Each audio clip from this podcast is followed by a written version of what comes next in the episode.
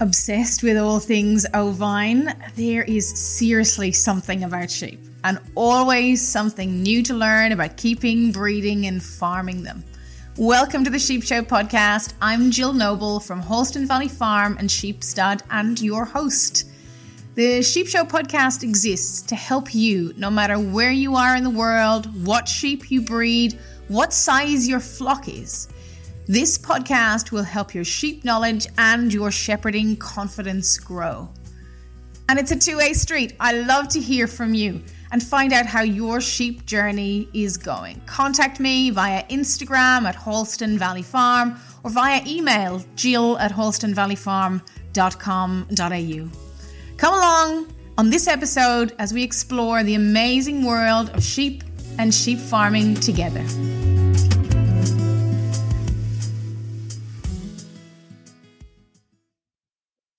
Have you ever seen a sheep that dribbles with a greenish, brownish stain, typically around their bottom lip?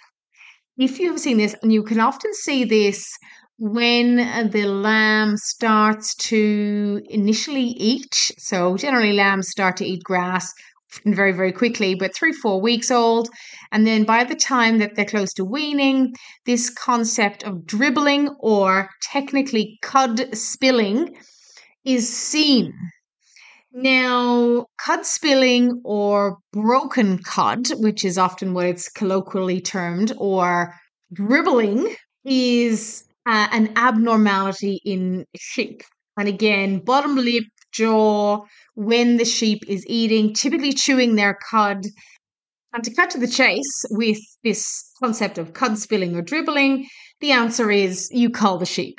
Yeah. So now that's what you do about it. Why does it happen though? Well, that's kind of interesting because from the research that I've done and the research that Mr. Beveridge has done, no one really knows why it happens. There are several theories. That's really what I'm going to share with you in this episode today. So, the concept is whatever the issue is, whatever causes the issue, who cares? The idea is that that animal, there's some abnormality. We don't quite know what it is, but the answer is that is a cull. Due wether, whatever it might be. Obviously, wether, it's pretty easy. They're going to be culled anyway. So, uh, here are some theories about what causes the staining, what causes the cud spilling, what causes the dribbling.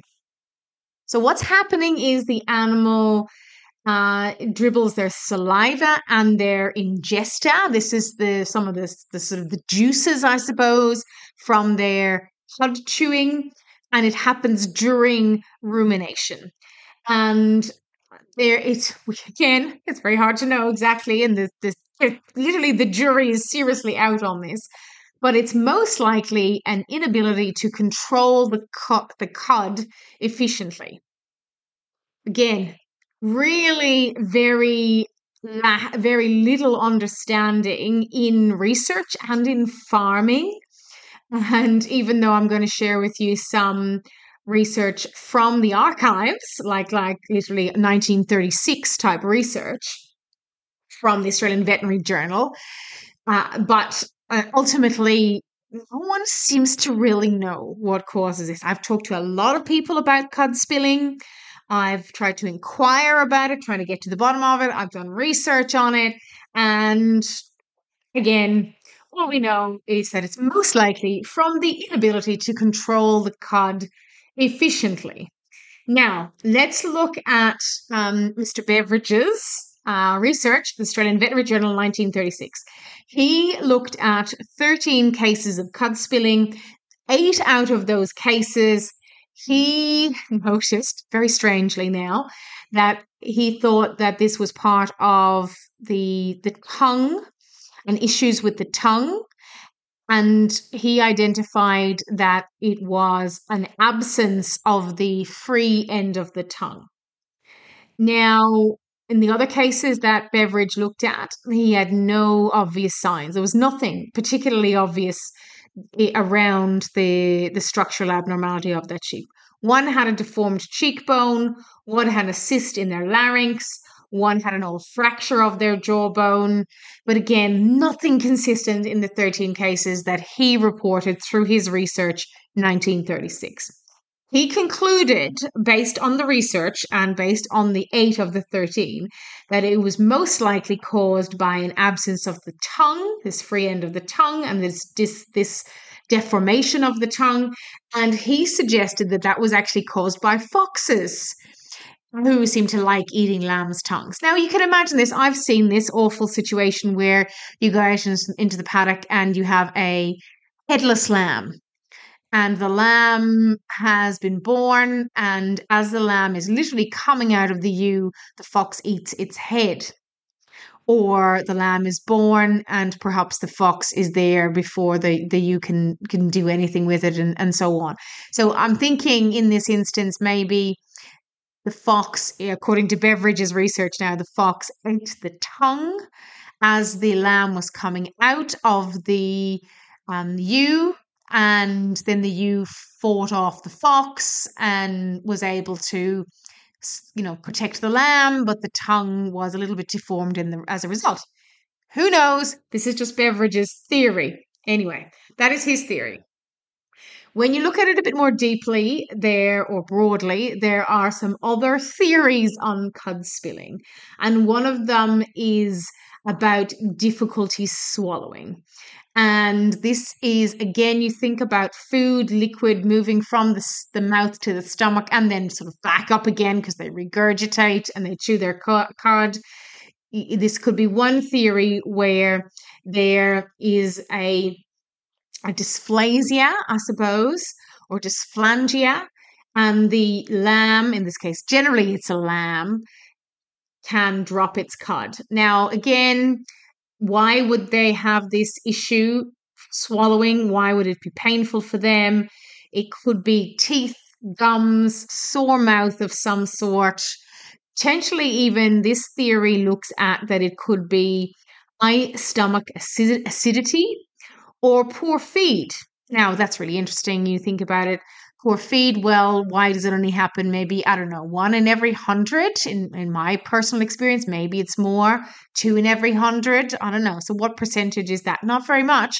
And if it was poor feed, then you would expect, I would think you would expect to see 60% maybe experiencing this cud spilling. And that's not what I see and they're thinking that this high stomach acidity, if it's the high stomach acidity, not the poor feed, could be caused because acidic cud has a sharp pH bad taste or because of the pain in the mouth because of some mouth abnormality. I mean, if it's sharp pH a bad taste, why do most ruminants cope with it then? Again, this is just my analysis of the theory. I don't know. And no one else does either. Uh, so, no answers today on the Sheep Show podcast. I'm very sorry to tell you, but at least we've sort of gone there and talked about it and explored it. And when you see it, either you might have saw it and you've thought, "What's going on there?" or you've saw it and you thought, "What am I going to do about that?" or you saw it and you thought, "Oh, that's interesting," and then it's just you know passed you by and you haven't really acted on it. And listen, I also think there's another theory, which is that lambs just grow out of it. Maybe they're just learning to chew and they just grow out of it after, you know, a couple of months. Again, jury is seriously out on this. All I know is that serious breeders have a zero tolerance when it comes to cud spilling. Yeah. For hobby farmers, you know, for, for small scale breeders, for breeders who perhaps might think, I'll give this lamb a go, then you've just got to manage that. And at least knowing what you're looking at and knowing to monitor it and perhaps write that ewe or animal or lamb's tag number down and then go back and check it in three or six months' time. That's good. You know, at least you're doing that. Even if you don't decide to call the animal, you are monitoring that. And, and again, you're thinking, well, I'm going to do something if it continues because I probably don't want to breed with that animal. Uh, so you could, if you wanted to have a look and do, I suppose, what Beveridge did and what this other uh, concept here of like a sore mouth um, is do a oral examination. Sounds like going to the sheep dentist, doesn't it?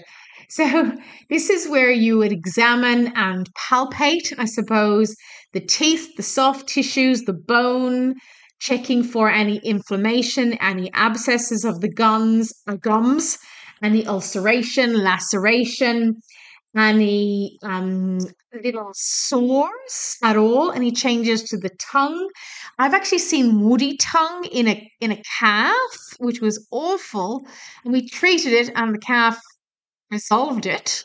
But it was a terrible swollen tongue, and they really couldn't eat, and the tongue was just awful. Anyway, but it's it's manageable. But I've never seen it in a sheep or swellings of the the jawbone, um, like sort of lymph nodes under the jaw, which are infectious or uh, inflamed from some sort of oral disease. So have a little root around, I suppose, in their teeth, tissues, bone, palpate it, look for any abscesses, ulcerations, lacerations. If I just give you an example of one, and I think if you've if you listened to my ages ago, a weird and wonderful podcast.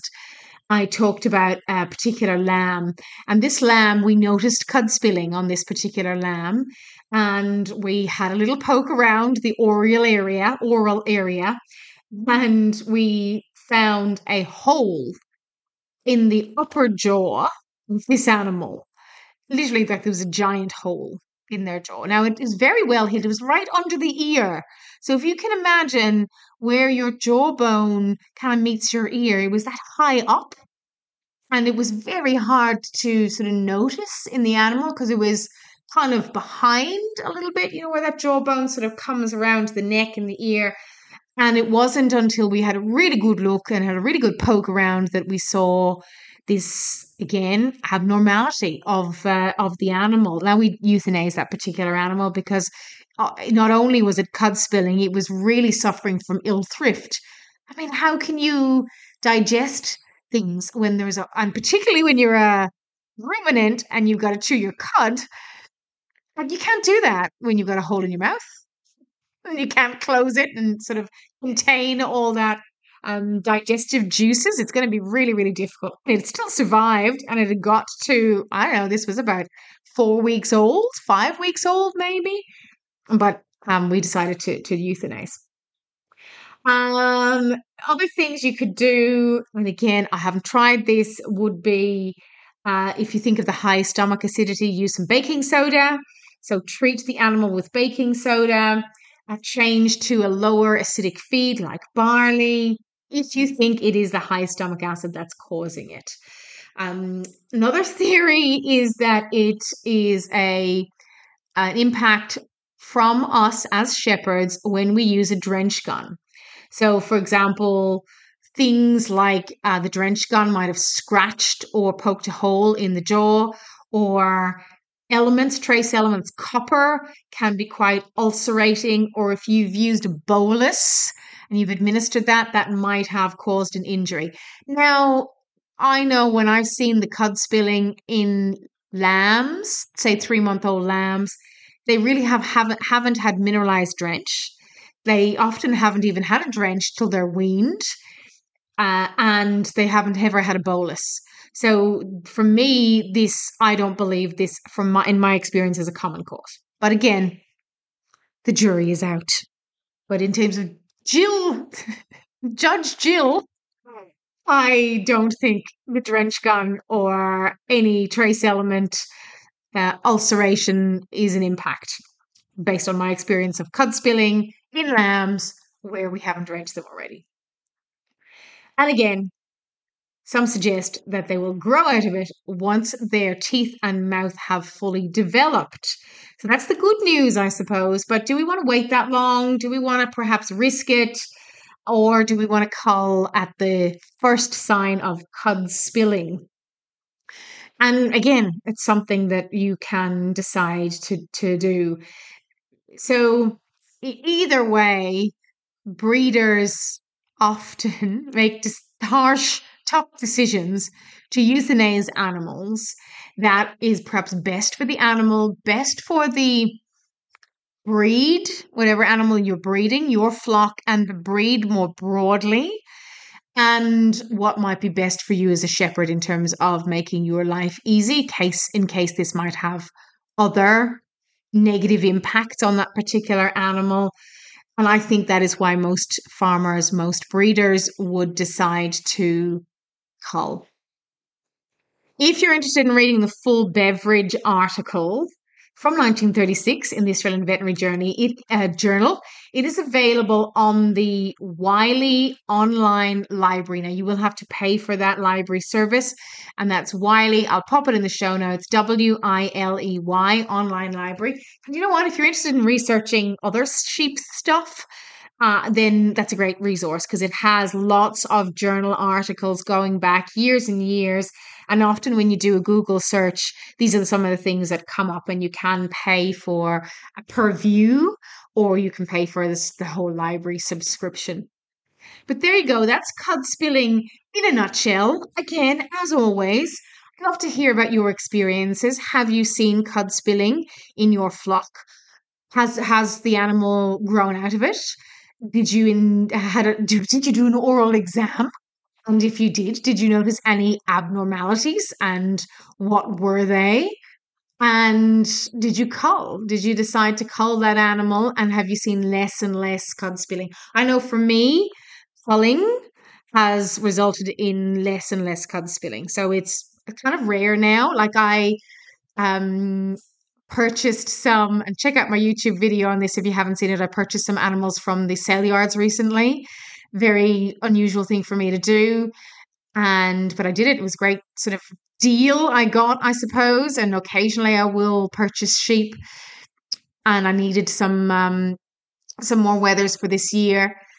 And one of them was a dreadful cud spiller. So, I mean, weaned, these animals would be seven, eight months old, dreadful cud spiller, a, gr- a great big nasty stain on its chin and I didn't notice anything else, no other abnormalities in the jaw or around the face. But again, it's telling me that perhaps in that breeding regime, perhaps that breeder has potentially either didn't notice this or didn't um, didn't pick it up, didn't do anything about it, and potentially there are other other other abnormalities, and there were a few other little quirks and quirks in this particular mob but really I'm going to run them as wethers and use them for wethers and, and for meat. And yes, they might take a little bit longer to grow out depending on um, their constitution. But in fact, actually, the other day I weighed one of them and he was 42 kilos and he will be going to market next week. So, you know, I bought him uh, for $51 two weeks ago and already at what I would call a kill weight and that will go on and make a lovely 20 kilo carcass. So he's got another couple of weeks to put on maybe a couple more kilos, 20 kilo carcass, and I'll be selling that for a nice profit. And uh, someone will be enjoying that meat. The meat will taste amazing.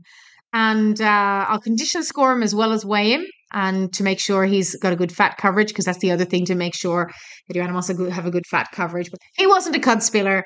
He's doing well, but the other cud spiller I think was probably around 32 kilos.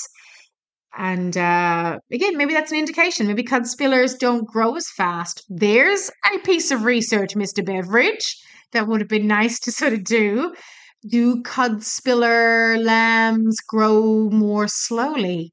Than non cud spillers. Oh, Jill, I see a PhD in your future. No, thank you very much. almost been there, almost done that. Um, and uh, maybe not.